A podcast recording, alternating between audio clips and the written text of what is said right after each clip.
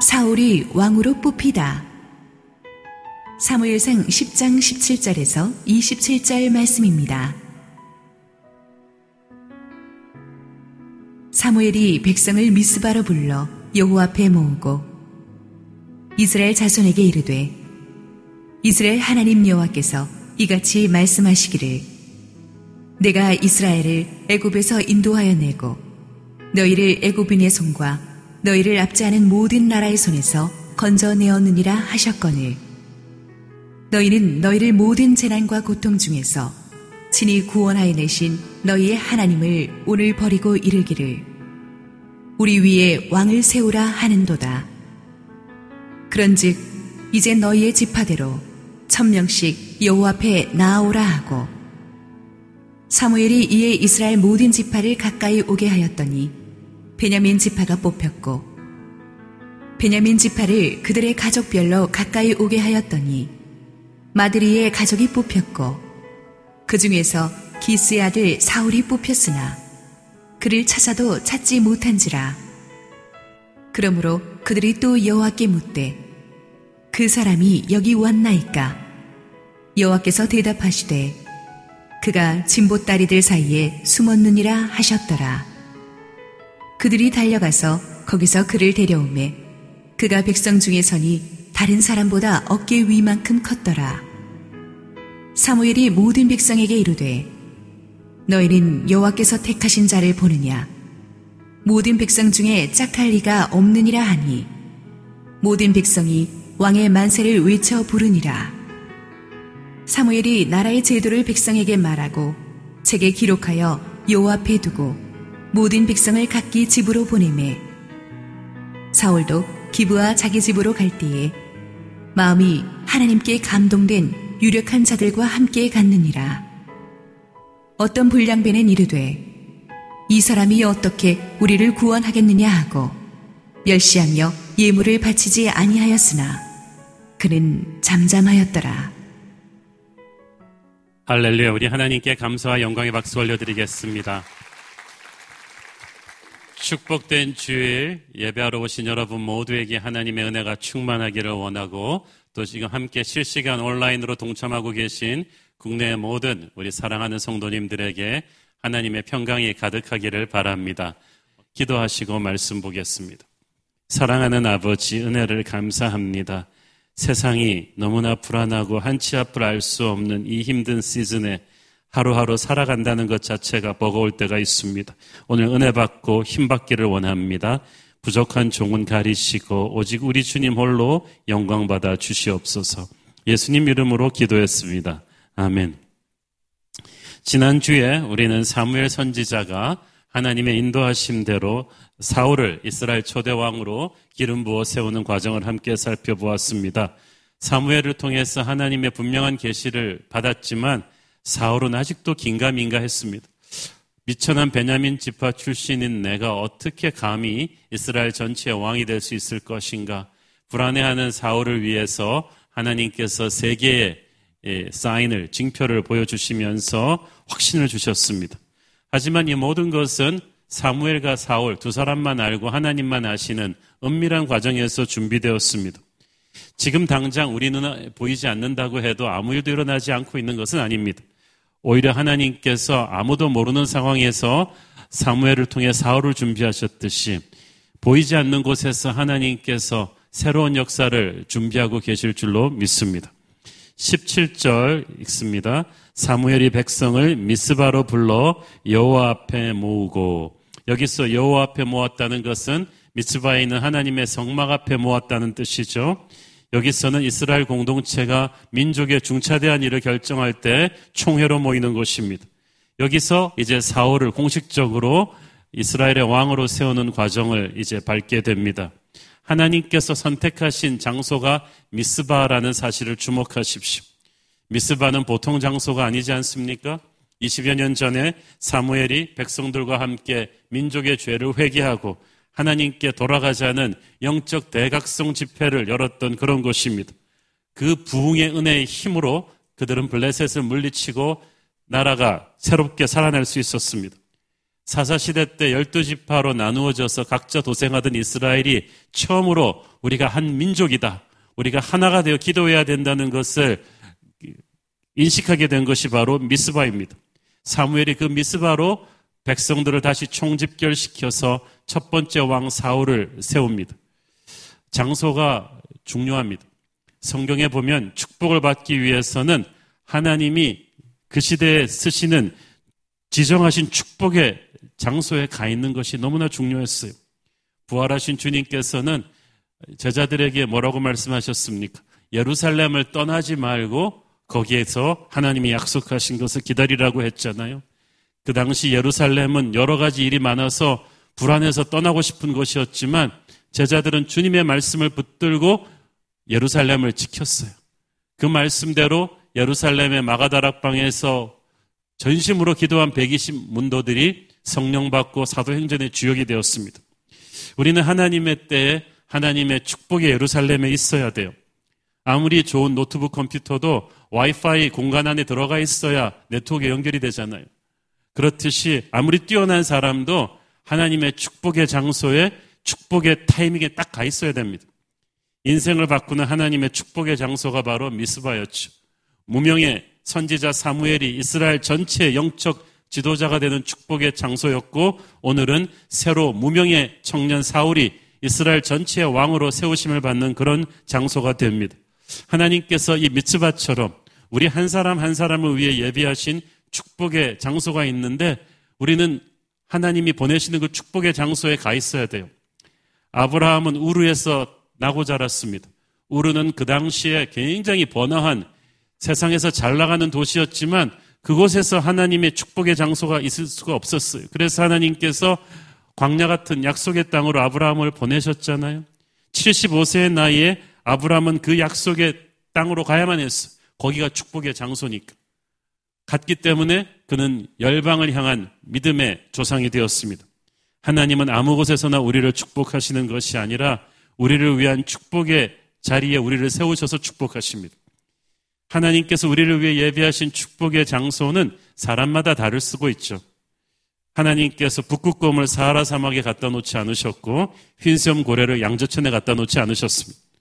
북극곰은 저 얼어붙은 광활한 북극의 얼음 위가 축복의 장소고 흰수염 고래에게는 저 광활한 바다가 축복의 장소입니다. 거기에 가야 그들에게 주어진 재능과 열정을 마음껏 풀어놓으며 그들은 하나님의 비전을 이룰 수가 있어요. 우리도 그렇습니다. 하나님께서 저와 여러분의 인생을 놀랍게 사용하고 싶어 하시는데 우리가 잘못된 자리에 잘못된 시간에 가 있다면 그래서 잘못된 사람들과 어울리고 있다면 하나님이 예비하신 축복을 다 놓치고 마는 거예요. 얼마나 뛰어난 재능을 가진 사람들이 이런 미스테이크를 하는지 몰라요. 야구 선수들은 이 배트에 스위스팟이라는 곳이 있습니다. 정확하게 거기에다 갖다 맞춰야 공이 쫙 빨래줄처럼 뻗어나가는 거예요. 그래서 강타자들은 스위스팟에 딱 공을 갖다 맞춥니다. 그런데 하수들은 힘만 막 들어서 스윙을 하는데 이 스위스팟에 맞추지 못하고 배트 엉뚱한 부분에 맞히니까 공이 멀리 가지가 않아요. 축복의 자리란 바로 그 스위스팟과 같은 것입니다. 하나님이 예비하신 이 축복의 자리에 딱 그 타이밍에 가 있을 때 우리는 놀라운 역사를 경험하게 될 것입니다. 하나님이 성경에 지명하신 축복의 스위스팟이 축복의 자리가 곳곳에 나오죠. 갈릴리, 베들레헴, 베델, 예루살렘, 약속의 땅, 우리가 익숙한 지명들은 다 축복의 스위스팟이에요. 성경에 나오는 최고의 축복의 자리는 에덴 동산이었죠.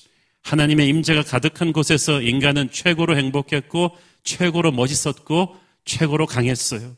하지만 죄를 짓고 나면 그 축복의 자리에서 쫓겨나고 그때부터 살긴 살아도 인생은 고통입니다. 죄는 축복의 자리에서 우리를 쫓겨나게 만들고 그때 모든 걸 잃게 돼요. 그래서 어떻게 해서든지 간에 우리는 죄 문제를 해결하고 우리의 축복의 자리로 돌아가야 되는 거예요. 탕자는 아버지의 집이 축복의 자리인 걸 몰랐어요. 뛰쳐나가서 자기 마음대로 살면 인생이 업그레이드 될 줄 알았는데 엄청나게 downgrade 돼버렸죠. 탕자가 살 수 있는 유일한 길은 아버지의 집, 축복의 자리로 돌아오는 것이었어요. 이스라엘 백성들에게 약속의 땅 예루살렘은 축복의 자리였어요.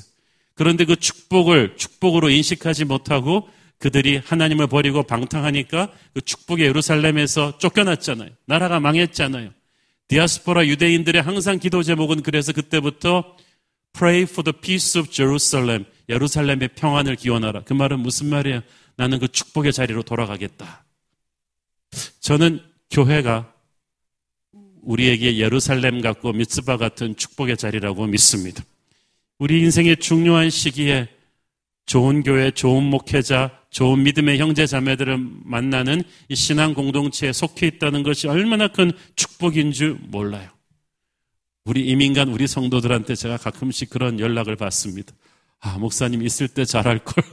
이 축복의 교회 공동체에 속해 있다는 것이 얼마나 큰 힘인지 몰랐다는 거예요.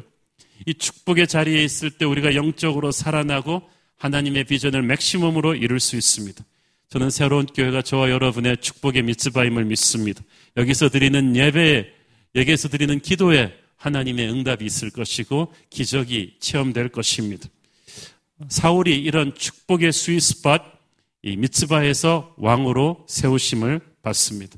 사울은 평생 이 축복의 자리 미츠바의 정신을 잊지 말고 살아야만 했던 거예요. 자, 18절, 19절 읽습니다.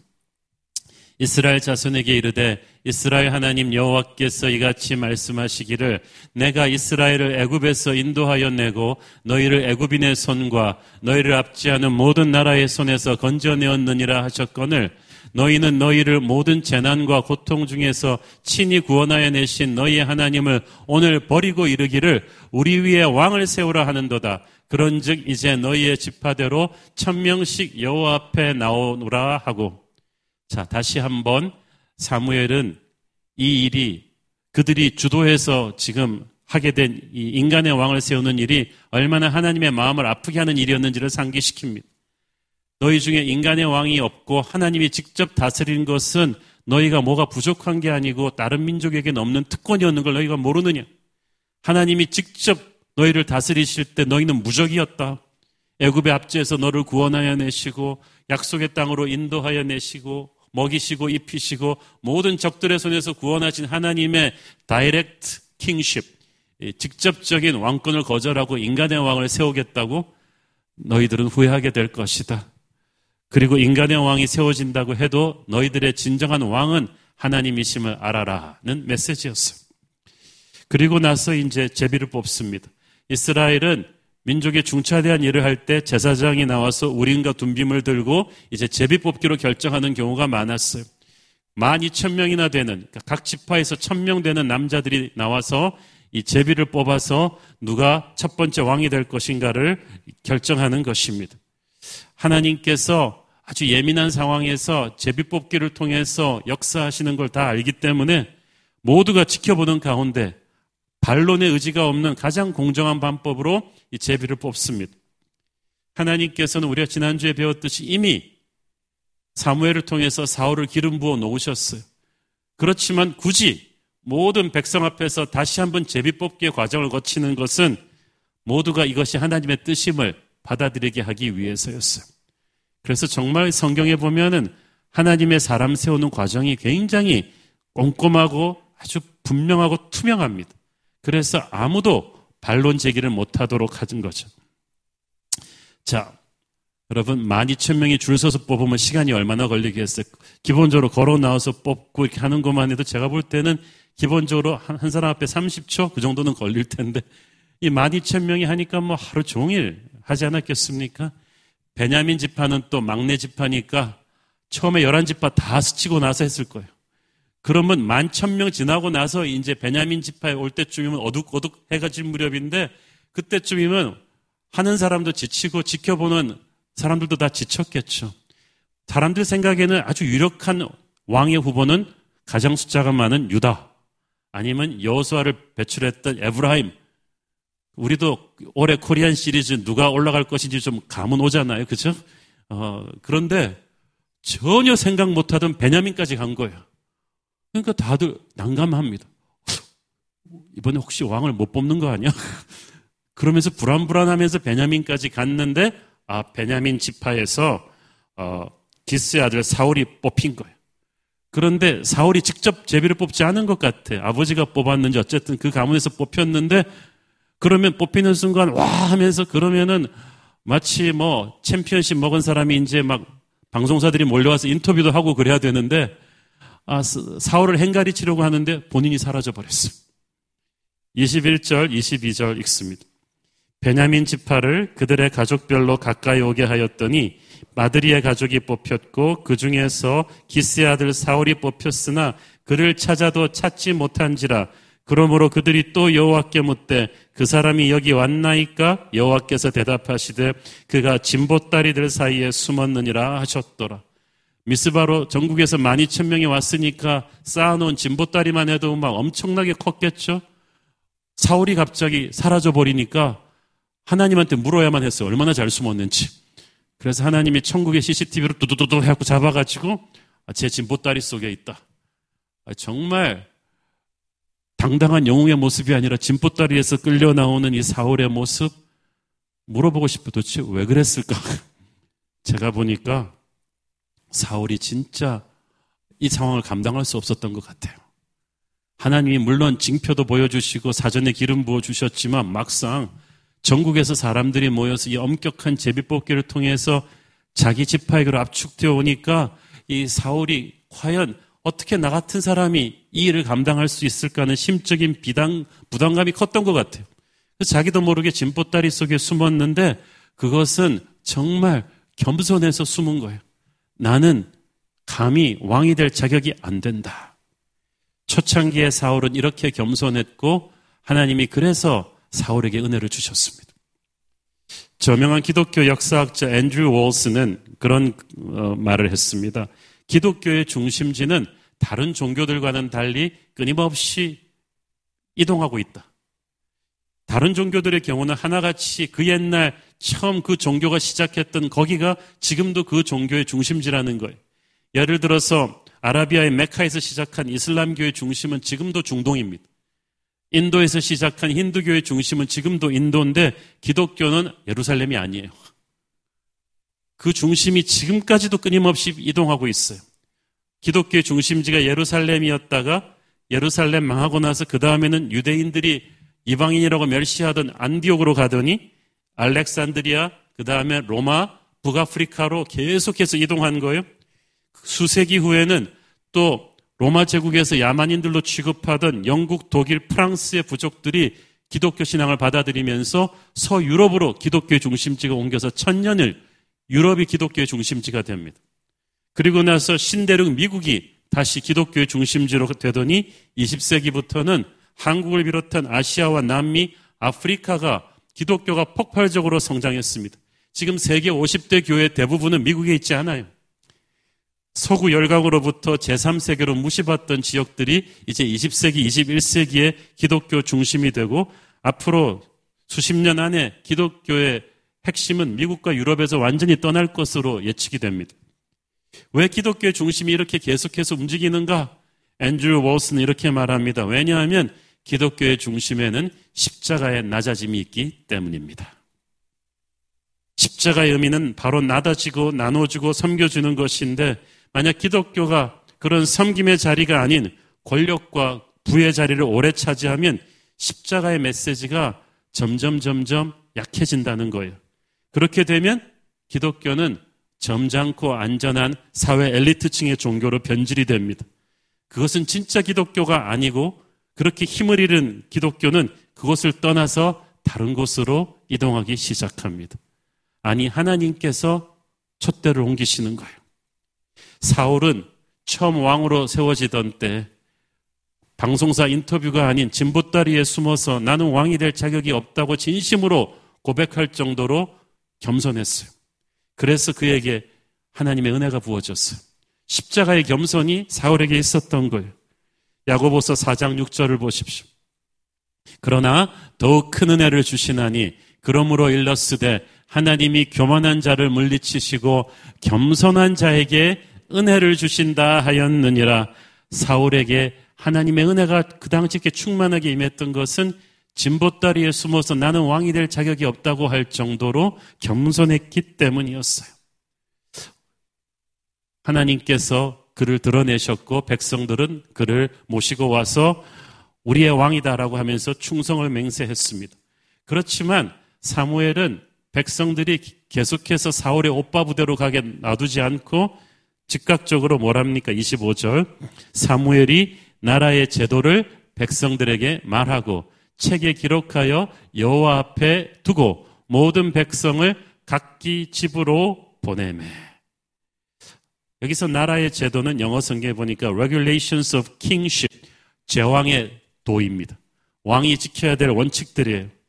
사울은 사람들의 인기 투표로 당선시킨 왕이 아니라 하나님이 기름 부어 제비 뽑기 과정을 통해서 선택하신 왕이에요. 그래서 사울은 왕이 됐다고 해서 자기 마음대로 다스리는 게 아니에요. 사울 복음으로 다스리는 게 아니라 하나님의 말씀에 근거한 제왕의 도를 가야만 했어요. 앞으로도 수시로 그는 하나님의 성막 있는 미스바로 와서 사무엘이 문서화해둔 이 제왕의 도를 읽고 하나님의 왕은 어떻게 살아야 되는지를 초창기에 그 겸손했던 마음가짐을 유지해야만 했던 것입니다. 그런데 안타깝게도 훗날 왕이 오른 사울은 하나님 눈치보다 사람 눈치 더 보다가 무너지게 되죠. 겸손은 자기를 비참하게 격화시키는 게 아니라 하나님의 눈을 가장 많이 의식하고 사는 것입니다. 자, 사무엘이 백성을 각기 집으로 보냈고 사울도 집으로 돌아갔어요. 비록 제비뽑기로 왕으로 추대되었다고는 하지만 아직 공식적인 즉위식 절차가 남아 있었습니다. 아직 왕궁도 준비되지 않았고 관료 조직도 하나도 준비되어 있지 않았는데 이 준비되어 가는 과정을 거쳐서 공식적으로 즉위식이 되기까지 사무엘이 쉼표를 찍어준 거예요. 어, 다음 설교에서 알게 되지만 이 기다리는 동안에 하나님이 행하실 또 중요한 일이 하나 남아 있었어요. 자, 사울이 이렇게 온 이스라엘의 축복을 받고 집으로 돌아가는 과정에서 모든 것이 순탄했던 것만은 아닙니다. 모두가 사울의 이름을 부르며 환호했던 건 아니에요. 27절 보세요. 어떤 불량배는 이르되 이 사람이 어떻게 우리를 구원하겠느냐 하고 멸시하여 예물을 바치지 아니하였으나 그는 잠잠하였더라. 불량배 영어 성경 보니까 trouble maker 항상 사고 치는 좀 그런 사람들이 있었던 것 같아요. 그 사람들이 사울이 왕이 된 것을 축하하는 것보다는 비아냥거렸어. 항상 보면 다른 사람의 성공을 축하하지 못하는 사람들이 있습니다. TV에 유명한 사람들 중에 자기 학창시절 친구가 나왔을 때 이러는 사람들이 있어요. 아, 저 녀석, 그때는 내 똘만이었는데, 공부도 잘 못했는데, 아, 시골 녀석이 재수가 좋아 출세했네. 줄을 잘 잡았나 봐. 자꾸 이런 식으로 나와 친한 사람들의 성공을 우리는 깎아내려요. 그리고 우리는 생각하기를 남을 비판하고 그들의 성공을 깎아내릴 때 우리가 높아진다고 생각하는데 천만의 말씀. 남을 깎아내리는 사람을 높게 평가하는 사람은 세상에 아무도 없어요. 오히려 여러분 자꾸 남을 깎아내리잖아요. 여러분 정말 없어 보여요. 정말 큰 사람은 다른 사람을 깎아내리지 않습니다. 다른 사람의 성공을 진심으로 축복해주고 칭찬해주죠.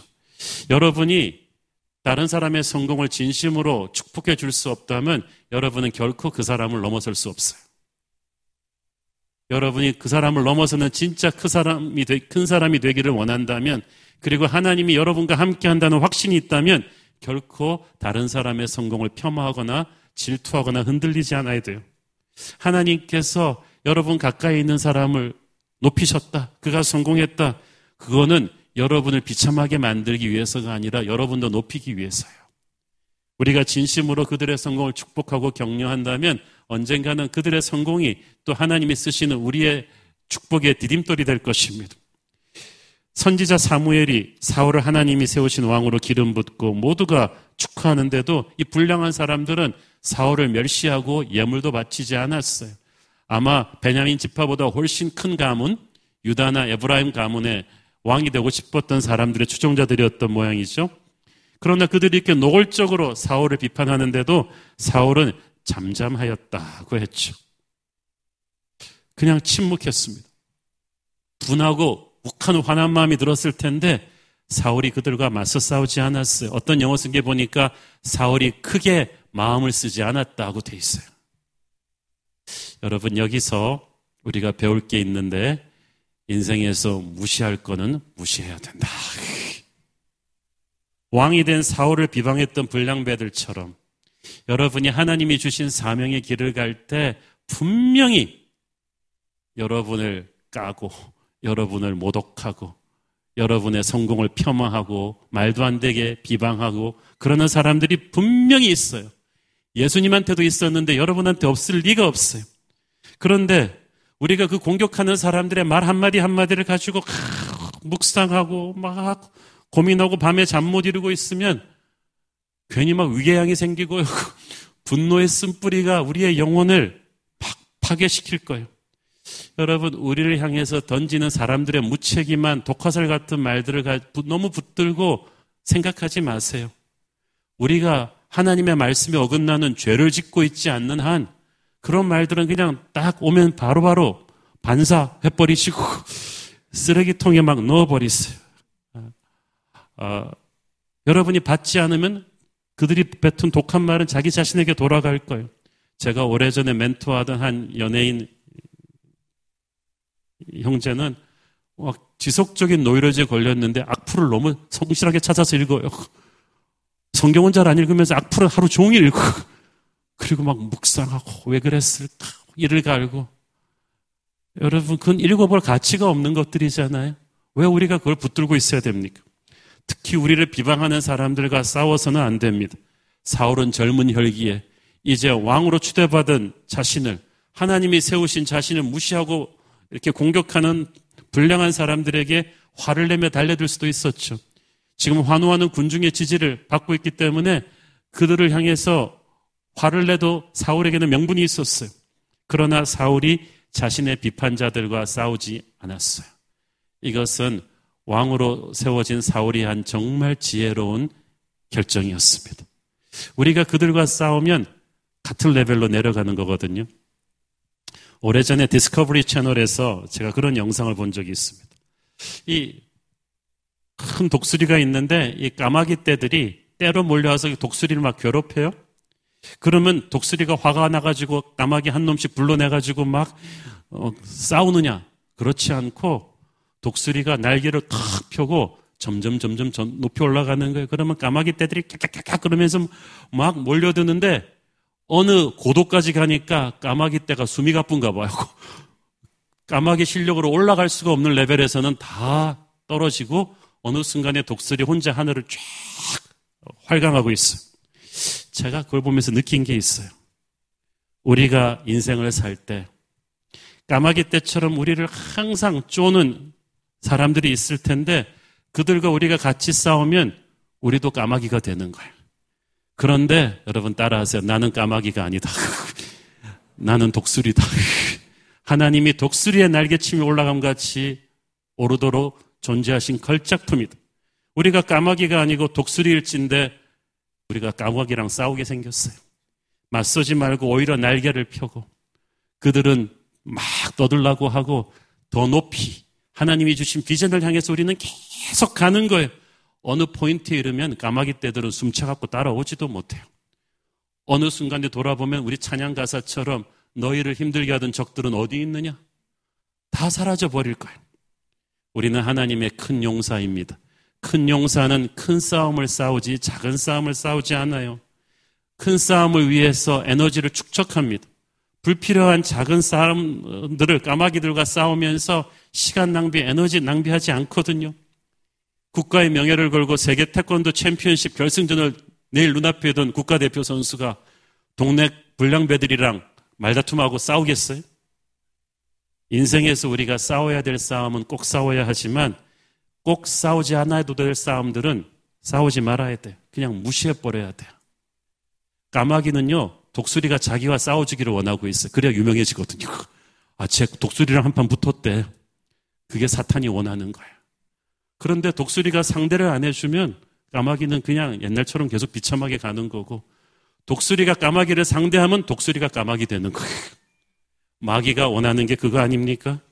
여러분, 만약 여러분을 비판하는 모든 사람에 맞서서 여러분이 일일이 자기를 변호하고 일일이 자신의 옳음을 막 입증하고 상대를 굴복시키려고 한다면 그렇게 막 살아간다면 나중에 진짜 하나님을 위해서 강한 용사로 한 판을 벌여야 될 때 여러분 지쳐 있을 거예요. 너무 쓸데없는 싸움을 싸우느라고 소진된 거예요. 그래서 예수님께서 할 수만 있다면 모든 사람과 평화하라고 하셨어요. 예수님을 공격하던 수많은 바리새인들 빌라도 포함해서 예수님은 싸우지 않으셨어요. 다 까마귀니까. 예수님은 지금 모든 어둠의 권세 헤드인 마귀를 부수러 오신 분이기 때문에 그런 쓸데없는 싸움을 싸우지 않았어요. 지금 사울이 그런 거예요. 이스라엘의 왕으로 추대받은 사울이 지금 동네 불량배들이랑 시비 붙어서 무슨 이득이 있겠어요? 같은 부류로 취급받을 뿐이죠. 그러기에는 사울은 지금 너무 큰 사람이에요. 여러분이 누구랑 싸우기를 선택하는가에 따라서 여러분의 인물의 크기가 결정되는 거예요. 여러분이 까마귀랑 싸우면 까마귀예요. 여러분은 독수리이기 때문에 까마귀와 싸우지 않아요. 내가 이 싸움을 싸워서 이긴들 이득이 무엇입니까? 이 생각을 하면 대부분의 싸움은 싸울 가치가 없어요. 우리는 하나님의 걸작품이고 하나님의 위대한 챔피언, 독수리입니다. 우리를 함부로 비평하는 사람들과 계속해서 우리가 싸우게 되면 그들은 우리 수준으로 올라오는 거고 우리는 그들 수준으로 내려가는 거거든요. 싸울 가치가 없는 사람들을 그냥 버려두십시오. 하나님이 때가 되면 다 정리하실 것입니다. 비평자들과 싸우지 않을 뿐 아니라 가슴에 한을 품고 살지도 마세요. 어떤 사람은 싸우지도 않은데 막 가슴에 묵혀다. 막 이를 갈면서 내가 지금 힘이 없어서 가만히 있지 언젠가는 두고 보자 그러면서 이를 바드득 바드득 할. 희한해 우리를 칭찬하고 격려한 사람들의 말은 금방 잊어버리는데 우리를 욕하고 긁은 사람들의 말은 그냥 깊이 박혀가지고 아침마다 일어나서 커피 마시면서 그걸 묵상합니다. 어떤 분은 20대 때 입사한 회사에서 직속 상사가 아주 못된 사람이 걸렸어요. 툭 하면 이 분이 지방에서 왔다고 사투리 흉내 내면서 모욕하고 좋은 대학 못 나왔다고 모욕하고 막 얼마나 어, 집안에 그렇게 잘 자지 못한다고 모독하고 이런 인격 모독을 주는 직장 상사에 대한 분노를 갖고 있었는데 그 뒤 이제 회사를 옮기고 이분도 이제 더 좋은 데로 가서 승진하고 그랬는데 그 상사에 대한 분노를 날마다 잊지를 못하는 거예요. 노이로제 걸릴 정도. 또 우연히 그 상사를 10여 년 만에 다시 만나게 됐어요. 기가 막힌 게 뭐냐 하면 자기를 기억도 못 하더래. 너무 자기가 억울한 거예요. 10여 년의 세월을 그가 준 상처를 나는 바득바득 씹으면서 살았는데 아, 얘는 기억도 못해. 그러면서 깨달았대. 내가 얼마나 어리석었던가. 저런 못된 인간이 아무 생각 없이 무책임하게 던진 말의 독화사를 왜 내가 가슴에 붙들고 살았던가. 여러분, 쓰레기 같은 말은 그냥 쓰레기 취급을 하세요. 우리 내 머릿속에 지우개라는 말도 있지 않나요? 우리 머릿속에 보혈의 지우개를 가지고 싹싹, 싹싹 지워버리는 거예요. 어, 여러분, 어떻게 하면 나는 한 번도 비난받지 않을까? 욕먹지 않을까? 어떻게 하면 모든 사람을 행복하게 해줄 수 있을까라는 생각을 버리세요. 그거는 예수님도 못하신 일이에요. 예수님도 미워서 계속해서 욕하고 거지rum을 퍼뜨리는 사람이 그렇게 많았는데 뭐 우리가 예수님보다 위대합니까? 이 정도 욕먹은 거면은 그래도 감사하는 거죠. 여러분, 여러분을 비난하는 사람들 여러분 편으로 만들기 위해서 그 사람이 요구하는 모든 것을 여러분이 다 들어주잖아요? 그래도 그 사람은 새 걸 또 찾을 거예요. 창조적이거든요, 비난자들이. 그렇기 때문에 그런 시도를 하지 마세요. 어차피 그런 사람은 다 있을 거라는 생각을 하고 까마귀 때는 항상 있을 것이다. 생각을 하고 살아야 돼요. 오랜 세월 존경받는 목회를 하고 은퇴하신 아, 미국의 한 영적 지도자에게 후배가 물었습니다. 만약 목사님이 20대 초반으로 다시 돌아가서 처음 목회하시던 때로 다시 돌아갈 수 있다면 무엇을 다르게 살고 싶으십니까? 그랬더니 그 목사님이 그 존경받는 원로가 1초의 망설임도 없이 그렇게 말씀하셨대요. 내가 다시 돌아갈 수 있다면 무시할 건 무시하고 살겠습니다. 저는 비판하는 사람들에게 너무 일일이 대답해주고 그들 앞에서 나를 변명하려 했고 그들을 만족시키려 하다가 너무 많은 시간과 에너지를 젊은 날 낭비했던 것 같습니다. 나는 모든 사람이 나를 이해하고 좋아하게 하려고 애쓰지 않겠습니다. 내가 죄를 짓지 않는 한 하나님을 바라보며 살겠습니다. 여러분, 우리도 그래야 되지 않겠습니까? 언젠가 천국 심판대 앞에 설 때 우리 인생의 무게를 평가하실 분은 예수님이시지 우리를 무책임하게 공격한 사람들이 아니잖아요. 그렇기 때문에 우리는 비판자들의 의견이 아닌 나를 향한 예수님의 의견을 집중하고 살아야죠. 악은 선으로 이깁니다. 사울이 자신을 멸시하는 비방자들에게 상처받지 않고 그들을 무시하고 털고 갈 수 있었던 것은 사울의 옆에 하나님이 붙여주신 좋은 사람들이 있었기 때문이죠. 26절 시작. 사울도 기부와 자기 집으로 갈 때에 마음이 하나님께 감동된 유력한 자들과 함께 갔느니라. 여기서 유력한 자들이 valiant men, 용맹하고 단호한 사람들인데 whose heart God has touched. 그들의 마음을 하나님이 만져 놓으셨다는 거예요. 성령께서 마음을 감동시켜서 사울 옆에 붙였어요. 사울의 개인적 카리스마로 끌어당긴 사람들이 아니라 사울의 오빠 부대가 아니라 하나님이 붙여주신 이너서클이에요. 영어 단어 이너서클이라는 말이 있죠. 나를 둘러싼 가장 가까운 원안에 있는 사람들. 내가 항상 교제하고 대화하고 내게 영향력을 끼칠 수 있는 사람들을 말하는데 우리의 이너서클을 어떤 사람들로 유지하는가에 따라서 인생이 달라집니다. 10편 1편에 나오잖아요. 복 있는 사람은 악인의 꾀를 따르지 아니하고 죄인들의 길에 서지 아니하며 오만한 자들의 자리에 앉지 않으니라. 그 이너서클에서 악인, 죄인, 오만한 자를 일단 다 빼야 돼요. 하나님의 복을 누리려면 그렇게 다 빼고 나서 우리는 시냇가에 심은 푸르른 나무가 될 수 있는 거예요. 여러분에게 지속적으로 영향을 미친 여러분의 교제권에서 악인을 빼야 돼. 근데 악인이 뭐 연쇄살인범 같은 그런 사람들만 말하는 게 아니에요. 하나님을 불순종하는 사람들, 불평과 원망을 하는 사람들, 냉소적이고 부정적이고 미움과 분열을 조장하는 말을 하는 사람들을 여러분의 이너서클에서 빼야 돼요. 그런 사람들을 이너서클에 두고 계속해서 교제하면서도 여러분의 영혼이 건강하고 성령 충만하고 하나님의 용사로 살기를 바란다는 게 어부성설이잖아요. 청년 여러분은 결혼할 때 앞으로 여러분의 남은 생에 이너서클에서 뺄 수 없는 사람을 택한다는 거 명심하세요. 그래서 여러분 배우자가 부정적이고 불신앙이고 항상 냉소적이고 이런 사람과 살면요. 하늘을 날 수 있었던 독수리가 순식간에 까마귀가 됩니다. 이너서클이 건강해야 돼요. 제가 아는 또 미국의 목사님은 정말 모든 사람이 좋아했던 어, 젊은이였습니다. 그런데 그분이 이제 젊은 날에 어떤 교회 부임했는데 그는 그분은 모든 사람을 행복하게 해주려는 목회자였어요. 그래서 어떤 정말 이상한 사람이 긁어도 꼭 가서 그분에게 시간을 투자해주고 말을 다 들어주고 감싸 안으면서 그래서 그분은 초창기는 좋은 교인들을 케어하는 것보다 그분들은 어차피 잘 나오시니까 이런 문제아들을 끝까지 가서 품에 안고 시간을 투자하면 된다고 생각했는데 그러다 탈진이 되어버렸어. 그리고 위기가 왔을 때 자기를 그토록 공격하고 떠나갔던 사람은 자기가 가장 시간을 많이 들이고 정성을 쏟았던 이너서클이 힘들지만 포함해 주었던 사람들이라는 거예요. 제가 탕 깨달았대 문제 생겼을 때. 그 하나님 앞에 엎드렸을 때 하나님께서 그걸 깨닫게 하셨대. 네 힘으로 사람들을 모을 수는 없다. 성령께서 모아주는 것이고 some people come, some people go. 어떤 사람들은 오고 어떤 사람들은 가게 할 텐데 모든 사람을 행복하게 해주려고 하지 말고 너는 하나님을 높여라. 그리고 하나님이 보내주는 사람들에게 신실하면 된다. 그래서 그분은 처음에 그 교인들이 빠질 때 너무 고통스러워 했는데 하나님께서 수십, 수백 배의 부흥을 그때부터 주시는데 지금 미국에서 소문난 엄청난 교회가 됐어요. 하나님께서 그의 이너서클을 건강하고 성령 충만한 그의 개인적인 정성이 아닌 성령의 사람들로 붙여주셨을 때 그는 독수리의 인생을 살 수 있었어요.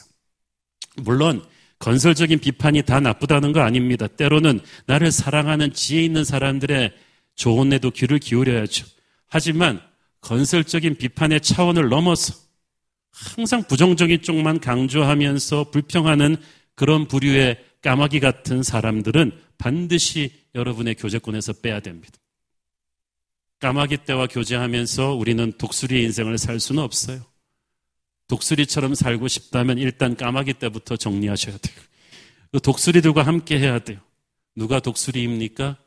믿음의 사람, 기도하는 사람, 항상 예수님의 눈으로 우리를 보고 격려해 주는 사람, 그들이 독수리예요. 그들과 시간을 보내줘야 돼요. 여러분이 생각하기에 이 사람이 내 적인가 아군인가 이렇게 긴가민가 하는 생각이 드는 사람은 독수리 아니에요. 그들은 사역의 대상이지 사역의 동지들이 아닌 거예요. 이걸 착각하면 안 돼요. 사역의 대상을 이너서클에다 넣으면 안 된다는 거예요.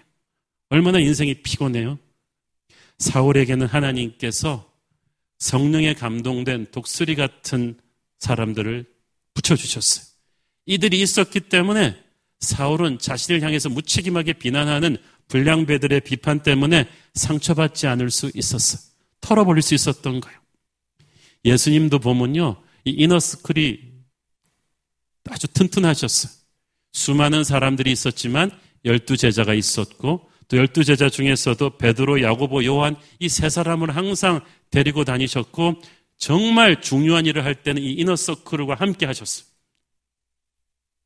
부정적인 사람들은 다 뺐잖아요. 배당장 야이로의 죽은 딸을 살리실 때도 보십시오. 예수님이 가셨더니 이미 딸 죽었는데 와서 뭐 하겠냐고 온갖 부정적인 말들을 사람들이 다 하니까 예수님 다 나가게 하시고 애 부모랑 이 이너서클만 딱 남겼어. 그리고 그 아이를 다시 살리셨어. 성령의 역사는 가론 유다도 내보내고 불평하는 사람 내보내고 우리는 메뚜기 때와도 갔다 그러던 사람들 다 광야에서 없어지게 하고 믿음의 이너서클, 독수리가 모여서 하나님의 역사가 이루어지는 줄로 믿습니다.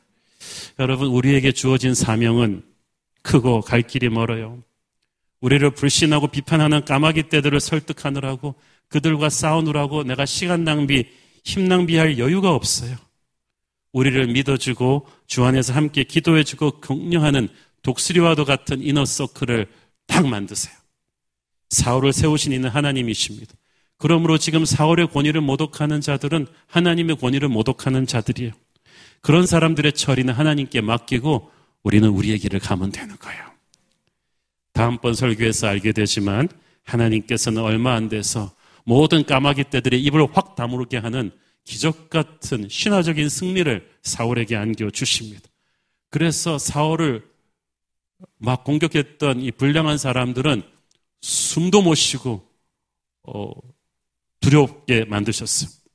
하나님께서는 내 원수의 목전에서 내게 상을 베푸시는 분인 줄 믿습니다. 여러분을 비판하는 비판자들이 아무리 욕을 해도 그들은 점점 우리가 하나님의 축복을 받고 부흥하는 것을 보고 기가 질리게 될 것입니다. 우리가 그들과 맞대거리 하지 않고 하나님만 높이고 신실하게 전진한다면 날아오르는 독수리처럼 그들은 끝까지 쫓아오지도 못하고 무너지는 까마귀가 될 것입니다. 우리를 비방하는 자들 앞에서 우리를 높이실 하나님을 바라보십시오. 아무것도 두려워하지 말고 오직 하나님만 바라보며 승리하는 저 여러분 되기를 바랍니다. 기도하겠습니다. 주님 은혜를 감사합니다.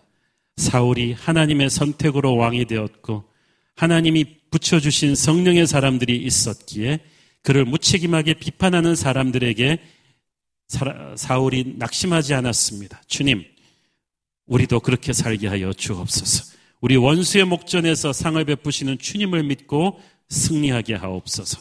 예수님 이름으로 기도했습니다. 아멘.